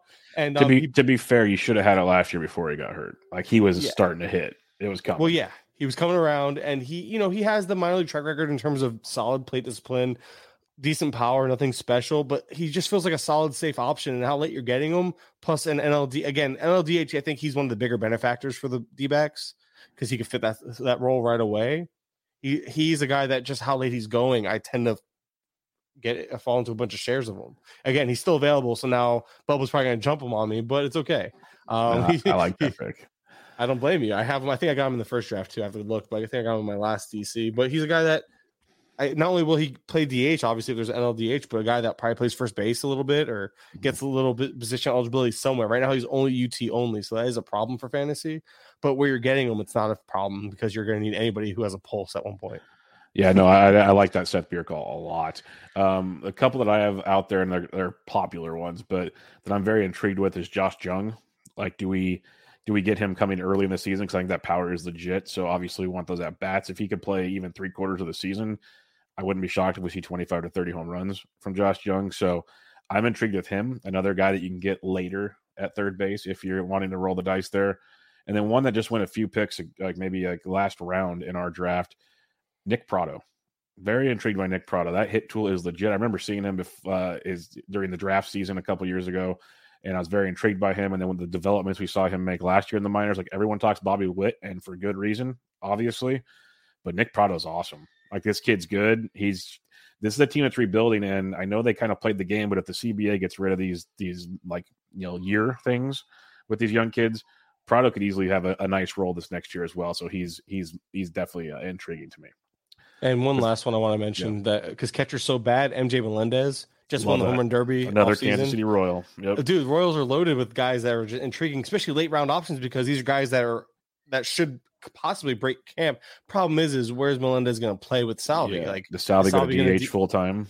Yeah, and then that goes into let's look into the Salvi as a DH. Does he hit well as a DH? Does that hurt him now that he's not playing the field because Salvi plays like 130 games in the field every year somehow? Those knees, his knees hurt me. Yeah. Like, I don't know. Yeah. I don't know how he does it, but you know, just catchers in general that are fun to take chances on late in drafts. It's, but it's playing time. Like you mentioned, Melendez, uh, Luis Campusano of San Diego. Like if he can play every day, that could be fun. Four catchers there. Yeah, that's the problem. Like, the they day. wouldn't trade it for Jorge Alfaro. I'm like, God, what are you doing? that's doing? their third catcher. Caratini, yeah. Alfaro, um, Nola, Nola, and yeah. Campusano. it sucks because like I'd love to see him play with the question marks on playing time. Cal Raleigh of Seattle. They're gonna they're gonna trade. I'm telling you, the Padres and the Mariners are gonna trade a catcher because yeah, they'll probably trade so, Cal Raleigh for Luis Campusano, and we're still screwed. Although I can see Texas getting one, so I need to figure out this backup catcher situation quick Because Yeah. I wouldn't be surprised if Texas goes out and gets a catcher because they're trying to push, obviously. Anyway, as Yeah, but th- there's a lot of good young catchers. That I love the Melendez call. The dude's awesome. Yeah, if you haven't seen the home run derby thing, go look- look it up. It's impressive. Um, our buddy Art from Triple Play Fantasy, love you guys. How do you rate Trevor Story's for 2022? That is he location dependent for you? Oh no, he's a clear cut like third round. He's my target every draft so far. Like I, the first draft I took Tim Anderson over him, and I realized I didn't like that, and that's why early drafting matters too. Because I didn't do my ranks yet, and I realized I'm going to rank Story ahead of him. So I actually have Story as my fourth, fifth, no, fourth, fourth shortstop, just behind the big three in Turner, Tatis, and Bichette. Then I have Story ahead of Anderson, Bogaerts, and Baez. So I'm really in on Story. I'm taking him every chance I can. Yeah, you took him in round three of this draft, so I definitely, I don't mind it. I think he's a steal compared to where he used to go. Because the biggest thing is maybe he, maybe he loses some home runs like he did last year, but he's gonna run. He's gonna run. He, he has actually more career stolen bases on the road. yeah, which makes sense. Makes a lot of sense. So um, I, I could see that one playing out for sure. Um, any final thoughts, my friend? That wraps up listener questions. That wraps up so much. I know we could talk for hours, but I don't know if everybody wants to hear all that conversation. And we'd like to keep doing podcasts in the future. So um, I don't know if we should we should do that. But um, any final thoughts? No, man, just uh, this was a lot of fun. Uh, It's been long. It's been a while since I've been on the podcast, other than my own, and it's Yeah. been fun. It's fun to be, play the guest and Yes. not feeling guilty when I cut people off. Because, but Yep. uh, seriously, I just appreciate you having me on, Bubba. I do appreciate the friendship we've been able to uh, form over because of fantasy baseball. And does Lars Nootbaar get playing time Uh, this year? Yeah, D- James DeVigrio asks, uh, Mike, does Lars Nootbaar get playing time this year? I'm curious because that's why I've been so hesitant to click draft button with him. I'm curious because I I just I we have like let's look, I, I'm gonna pull up the roster real quick. Well, was this because like you have Nootbaar who's a lefty, which is good for him, but you have Yepez who's get, gaining all this hype. You still have DeJong on the on the roster Yep. on the bench. DH would help open a slot up, but I mean it's hard to see a clear path to those at bats because if Yepez is everything people think he's going to be or takes that step forward, he just takes that DH spot. Does and I feel like we always see the Cardinals in on somebody randomly we're not expecting. So the Cardinals could go out and sign somebody to be the DH. Like if the Cardinals went out and grabbed Soler because they get a discount, I wouldn't be surprised. No one. And like I, I would hate it, but I wouldn't be surprised. So it's one of those things that um I want to say yes, but I'm not as confident. Like I know uh, John, our buddy John L, tweeted the other day. He's actually pretty confident in it, but I, I don't see a clear path. So I'm I think we see some, but it's gonna be as like a fourth outfield type slash. Uh, and if he, now if he gets hot and takes over DH, sure, but I don't feel confident saying that's gonna happen. Obviously, where he's going is on an expensive price, so it's just one injury is all it takes, and mm-hmm. he could run with it. And we've seen Cardinals guys do this so many times in the outfield, so many times. Yeah. So anything's possible, but like at this moment in time, I'm with you. It's hard to see. Like I would be more, I would be less surprised if he was a piece of a trade to get like pitching or something. Like Yeah. that's something I could see happening, and then that could open up playing time because they just they they sent him to the Arizona Fall League to showcase him. I think not to actually get him more reps. I mean, so look what happened late. Tom- look, they freed Lane Thomas, and we we got the best of them. So Well, they always have it. maybe- the- That's the running joke. All the outfielders, you got Arozarena. You, there's like a long list of Cardinals outfielders that have thrived outside of St. Louis. So, it- so maybe Lars is the guy. But like you mentioned, the price tag there there isn't one really. Um, I think he's worth a gamble, but most leagues you can just leave him on your uh, watch list. Dynasty leagues, he's a de- he's a cheap buy low. There's little risk, and there is reward there. It's just I don't know if I see a path to clear at bats. Again, all depending on how Yepez looks, because there's so many people high on him. I haven't dug into him yet to see this to see the appeal, but there's a reason why there's a lot of smart people saying his name this offseason. So Mhm. that gives me pause. Not to mention the young might not be the done. Like, sorry, I can damn it. I almost made the whole Um, show without making a stupid comment. That's fine. I'm good at those too. That's good. It's fair. but on that note, we're gonna wrap things up here. Yes. Um, I do appreciate you joining me. It's always fun having you on the show. It's been a while, so we'll have to make it happen again. Our crazy schedules make things difficult from time to time, but uh, we got it in, which is most important. And we have about 20 more rounds to draft, which will be fun to text back the uh, screw you for taking this guy scenarios and whatnot. But um, and then we'll have battle the pause before you know it. So it's just right Yep. around the corner. But uh, everybody, make sure you check out skplaybook.com. Lots of great stuff there. Lots more coming your way to get you ready for the 2022 season. The Bases Loaded podcast, as also with Jorge Montanez, Georgie getting it done there. Rotoballer.com. Much, much more from Mr. Mike Kurland, who is on Twitter at Mike underscore Kurland. Mike, thanks for joining me, man. Thank you for having me, good sir. Everybody's Benched with Bubba, episode 425. Catch you guys later.